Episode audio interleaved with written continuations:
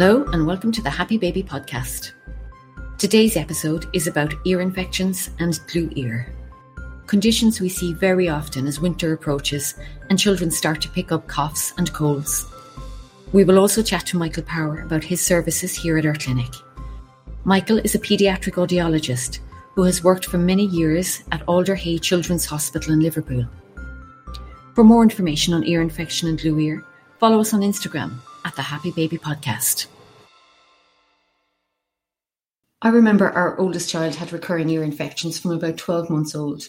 Do you remember his first birthday party, Frank? He was so sick. I do indeed. He was very sick on that day. Yeah, he was, the poor fella, yeah. But ear infections are the most common illness to affect preschool children, with up to 90% of children experiencing one before their third birthday. Why are they so common? Let's talk a little bit about the ear first. So it's made up of three distinct parts, the outer ear, the middle ear and the inner ear, which is deep within the temporal bone at the side of the head. And that anatomy in young babies and children up to the age of four is very small. And as a result of that, the eustachian tube, which is the tube that drains fluid from the middle ear, is actually quite small as well and is also on a horizontal line. So gravity and pulling fluid from the middle ear if it accumulates is more difficult in that age group. And that for me is one of the key reasons why young kiddies and babies get ear infections.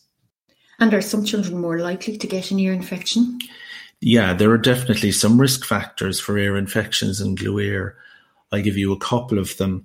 Being under three years of age or being a boy, you're more likely to get an ear infection. Going to a nursery where you're mixing with children in a daycare setting, and as a result of that, you're more exposed to the bacteria and viruses that might be floating around and can get infections from that. Bottle fed babies, simply because breast milk increases the baby's immune system, so protects them from those sorts of infections. Being near secondhand smoke, so children with a parent who smokes they're 50% more likely to get ear infections and 40% more likely to get glue ear. That's what we read about in the research. Being in a large family or having a family history of glue ear, that's something I'll very often ask in the case history. Is there a sibling who's had ear issues or maybe one of the parents have had? Using a soother, children diagnosed with an ear infection have almost double the risk of recurrent infections if they use a soother because it changes the negative pressure in the middle ear and therefore the fluid can stay there. Having recurrent coughs and colds, obviously, in babies and in children, if they're constantly chesty, can lead to ear infections and glue ear as well. And what are the signs and symptoms of an ear infection, Frank? Obviously, in older children, they may be able to indicate some of the symptoms that they have. In younger kiddies, you need to look out for certain things. One of the key things is that they might have a high temperature. They may be off form. They may be pulling at their ears or scratching at their hairline. They may also be rolling their head from side to side, trying to shift the fluid. Also, they may be off their food because when they're swallowing or chewing, their ear may be sore or it may be uncomfortable for them. They would be the things you'd look for. So, many children will just have one ear infection and that's it. But if a child is getting recurring ear infections, what are the reasons for this? Yeah, most kids will get one, maybe two ear infections, and they'll clear up normally simply because the ear is able to drain the fluid naturally without any effects. However, with a kiddie who's getting recurrent ear infections over a four or five or six month period, then you have to look a little bit deeper. One of the things you would notice is that the kid probably got more fluid in the middle ear that isn't draining properly through the eustachian tube, and that can be one of the main reasons why recurrent ear infections occurs. And what exactly is glue ear then, Frank? So glue ear is essentially fluid behind the eardrum. The fluid may become thick and cause pain and a reduction sometimes in the child's hearing. And that fluid should naturally drain through the eustachian tube, but it doesn't. The fluid can thicken over time, as I've said already, and can become a repeated source of infection. And how would a parent know if their child had glue ear? One of the key things might be that, you know, you're calling the child and they're not responding immediately. They may have the TV turned up a little bit higher. They could have some speech delay so that the words that they normally should be saying at their appropriate age may be delayed because they're not hearing properly.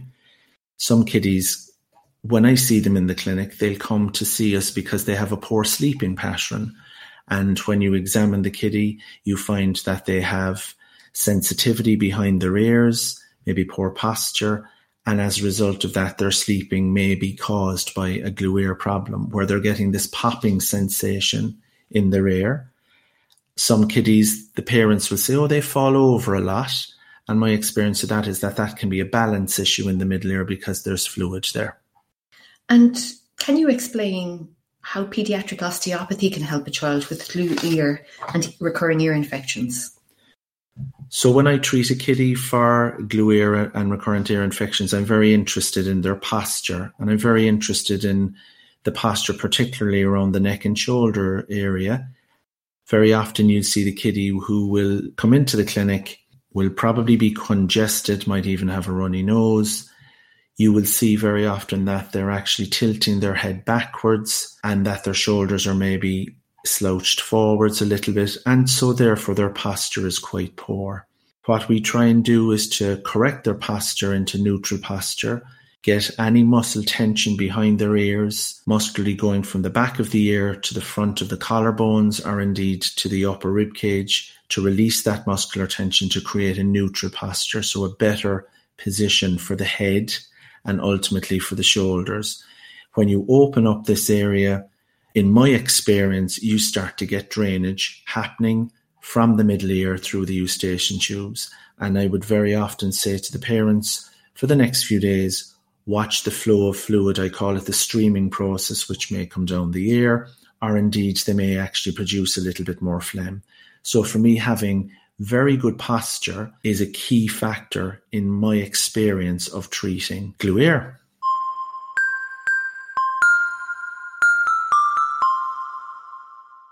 Hello, Michael, and welcome to the Happy Baby podcast. Would you like to start by telling us a little bit about yourself and what you do? Thank you, Frank. I'm a senior audiologist. I graduated in University College London School of Audiology in 2000. For the last 20 years, I've been working in adult and paediatric hospitals, and mainly for the last eight, since 2004, really, I've been um, specialising in paediatric audiology. So I have, in the last eight years, I've really been spent in um, dedicated paediatric okay. hospitals. And and you're based in, in sort of West Cork, and you I know you come up and do a clinic with us. Yeah, once Bantry, yeah, Bantry in Mayor and Cork. Okay, very good. Ha, has audiology sort of developed in, in Ireland in the primary healthcare setting? It has, but um, mainly centres in Cork, but we'd like to bring it on further to, for the paediatrics service, okay. especially. One of the key things I wanted to talk to you actually about was, you know, around this time of the year, sort of in, in the winter season, I would see a lot of children in the clinic with ear infections and a condition called glue ear. So I would treat them osteopathically for things like that. In your experience, Michael, how can glue ear, if you like, affect a child's hearing and, and maybe define what your, your, your understanding of glue ear is? It is seasonal, it is seasonal really. It occurs when the middle ear, when the air filled middle ear fills up with fluid, or they okay. like negative pressure in the middle ear fluid is drawn in and the passage of sound. The normal passage of sound through the ear is impeded by the presence of fluid, so you get decreased hearing ability for the child and um, congestion. The child may be pulling at his ears, his ears would be red, so he wouldn't be responding as well. Sometimes we have behavioural issues, and um, a simple hearing test and um, can diagnose can that. Diagnose that, yeah, because I would see some of the symptoms that you've talked about you know, pulling at the ear or even scratching behind the ear as well. And sometimes when the kiddie lies down, they do this head rolling action. Yes. Mum will often see that's what I think they're trying to do is maybe move the fluid by actually moving their head from side to side. So those are some of the things that I would certainly ask when I'm taking a case history for that. And when you say negative pressure, what do you mean by that in the ear? Adults might when when they're flying, when they're descending oh, an aircraft, the pressure isn't equal on both sides of the eardrum because it hasn't equalized like when we when we landed our airplane. Yeah. So the eustachian tube is blocked. So we have congestion there, and so the children can't equalize. Yeah. Will not equalize. That's where they. That's where the irritation is coming from. They're trying to open the eustachian tube to let the fluid flow out. Really. Out. And how do you like? How do you carry out a hearing test? First, we do a history varying from the parents. So that's number one. Right? Then an otoscopy, which is looking at the ears with my light. Sometimes I actually see bubbles and All right. fluid levels in the middle ear behind the eardrum. The eardrum is dull if it's red. We, um, So there are physical signs that yeah, you there's no look for. sense without Yeah. even- yeah. We do a pressure test, tympanometry. Right. So we measure the movement of the eardrum. So the eardrum is vibrating, is it? Yes, with this little puff of air. We measure the movement of the eardrum with the three bones behind the eardrum. And we also um, check the eustachian tube function. Okay. If the eustachian tube is blocked or congested, this will tell us that. Uh, So you get a reading, really. we get a printout of that, yeah. Provided we can do a hearing test, we'll um, little play audiometry with men in the boat and put the headphones on the child and hopefully they'll cooperate and we'll we get a hearing test. Usually with glue ear, have um, a conductive hearing loss. And so, are you able to tell the degree of fluid in the ear from the hearing test? Like sometimes I've seen in reports, oh, you've mild, moderate, or severe. What does that mean? Usually glue ear will be mild hearing loss, mild Okay. to moderate hearing loss. We'd have a conductive hearing loss because basically the conduction is impaired. The Right. conduction of sound through the ear to the normal passage of sound again through the middle ear is impaired.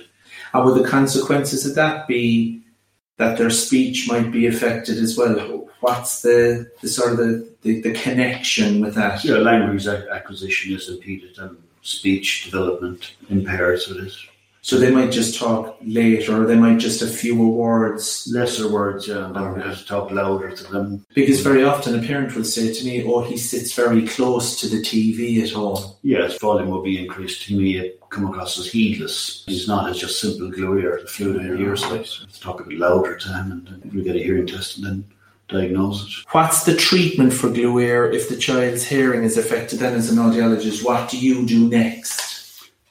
Once we've diagnosed the glue ear, we um, refer can possibly refer him to an ENT consultant. Okay. Else the GP should be able to uh, provide some nasal spray or All just to relieve the pressure. But if not, we just send it to an ENT consultant. So, like a GP might provide a nasal spray, which obviously they use to reduce the build-up of fluid in the Yeah, ear, open the eustachian tube, Okay. drain the fluid really. And then see does that sort it out. Yes, it can spontaneously resolve itself over Right. a period of a few months. Does resolve itself as well without going to an ENT ENT. I suppose what's interesting is just that parents will say to me that their kiddie has had several ear infections. So they might have an ear infection and then six weeks later it's back again and then another six weeks later it's back again. What's happening there? Is it the fluid isn't draining? It's not draining fully. The eustachian tube's not functioning properly, so um, we would need a hearing test there. And then if there's so many incidents in six months or a year, we'd refer to an ENT. Yeah, I was thinking at what point do you think, okay, an ENT You know, refers three, me- three, four infections. three, four infections? Okay. refer them then, or good advice, yeah. And from an ENT ear, nose and throat specialist, what sort of things do they do, or what are they looking for when when the kid presents? Looking for speech impairment, delayed speech, how it is affecting the child to improve his quality of life. Like they probably would put in grommet, which drain the fluid from the ear and aerate the middle ear. Okay, so describe what the grommet is for me. What what is it exactly? Grommet's a little ventilation tube that's inserted into the eardrum, gives air into the middle ear and drains out the fluid as well, drains Okay. out pus in the fluid. And they normally stay in place for how long? Some stay three, six months maybe, and then they fall out themselves. But you're hoping that the tubes have maybe grown a little bit or gotten bigger. Yeah, maturation, that um, eustachian tube will function better. The other sort of question I had, what are the effects of hearing loss in a child? So let's say you've done a hearing test, you refer them to an ENT. What sort of things are affected by hearing loss in a young child? There must be several things really. Apart from speech development, that um, behavioural, so we need to catch up on um, speech and language therapy after that. okay. If there's a delayed speech, so they should um, develop quickly once the, the fluid is drained. Right. Because you've seen that in your experience, I presume you've had kids who've come back, or do they come back to you when they've maybe seen an ENT for a repeat test? Or Yeah, they would come back three, six months after. Um, yeah, is that worth doing? Oh, very important, yes. Yeah. See how they get on. We also check the function of the grommet. See if the grommet patent. Right. Okay. Okay. The grommet is functioning okay, without going back to the ENT consultant. So that's important to do so. Yeah, it's kind of a middle test between between returning to the consultant for grommets. Oh, very We check the function of the grommet if the grommet is still there in position. You know, and if it's we check the grommet, yeah, the hearing should have improved. Well, that's it for this episode. Thanks to Michael Power for joining us today. Remember, if you'd like more information about ear infections or glue ear, check out our Instagram pages, the Happy Baby Podcast or at Frank Kelleher Baby Osteopath. And if there's something you think we should talk about, just let us know. Send us a message on Instagram and we will add it to our ever growing list of topics. Until next time, goodbye.